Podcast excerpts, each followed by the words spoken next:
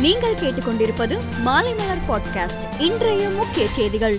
டெல்லி சென்றுள்ள தமிழக முதலமைச்சர் மு ஸ்டாலின் இன்று பிரதமர் மோடியை சந்தித்தார்.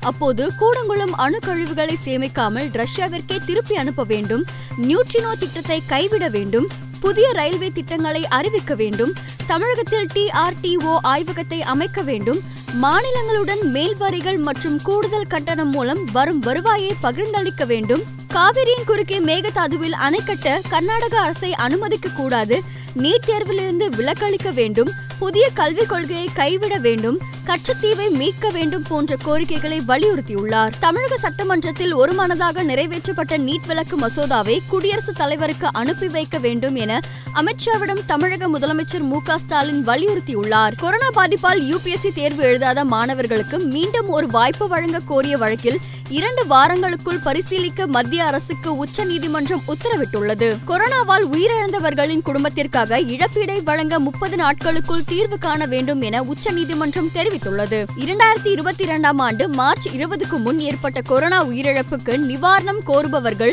வரும் அறுபது நாட்களுக்குள் மனுக்கள் சமர்ப்பிக்க வேண்டும். இரண்டாயிரத்தி இருபத்தி இரண்டாம் ஆண்டு மார்ச் இருபதாம் தேதி முதல் ஏற்பட்ட கொரோனா உயிரிழப்புகளுக்கு நிவாரணம் கோரும் மனுதாரர்கள் தொன்னூறு நாட்களுக்குள் மனுக்கள் சமர்ப்பிக்க வேண்டும் என தெரிவித்துள்ளது. நடிகர் ஷாருக் கான் மகன் ஆர்யன் கான் தொடர்புடைய வழக்கில் குற்றப்பத்திரிகை தாக்கல் செய்ய அவகாசம் நீட்டிக்கப்பட்டுள்ளது. போதைப் பொருள் தடுப்பு பிரிவுக்கு மேலும் அறுபது நாட்கள் அவகாசம் நீ நீட்டித்து மும்பை நீதிமன்றம் உத்தரவு பிறப்பித்துள்ளது. பொதுமக்கள் வெளியேறுவதற்காக மரியபோல் நகரில் இன்று போர் நிறுத்தத்தை ரஷ்யா அறிவித்துள்ளது. மகளிர் உலகக்கோப்பை கிரிக்கெட் அரையிறுதியில் தென்னாப்பிரிக்க அணியை நூத்தி முப்பத்தி ஏழு ரன்கள் வித்தியாசத்தில் வீழ்த்தி இங்கிலாந்து இறுதிப் போட்டியில் நுழைந்துள்ளது. இறுதிப் போட்டியில் ஆஸ்திரேலியா இங்கிலாந்து அணிகள் பலப்பரட்சை நடத்துகின்றனர். மேலும் செய்திகளுக்கு மாலைமலர் டாட் காமை பாருங்கள்.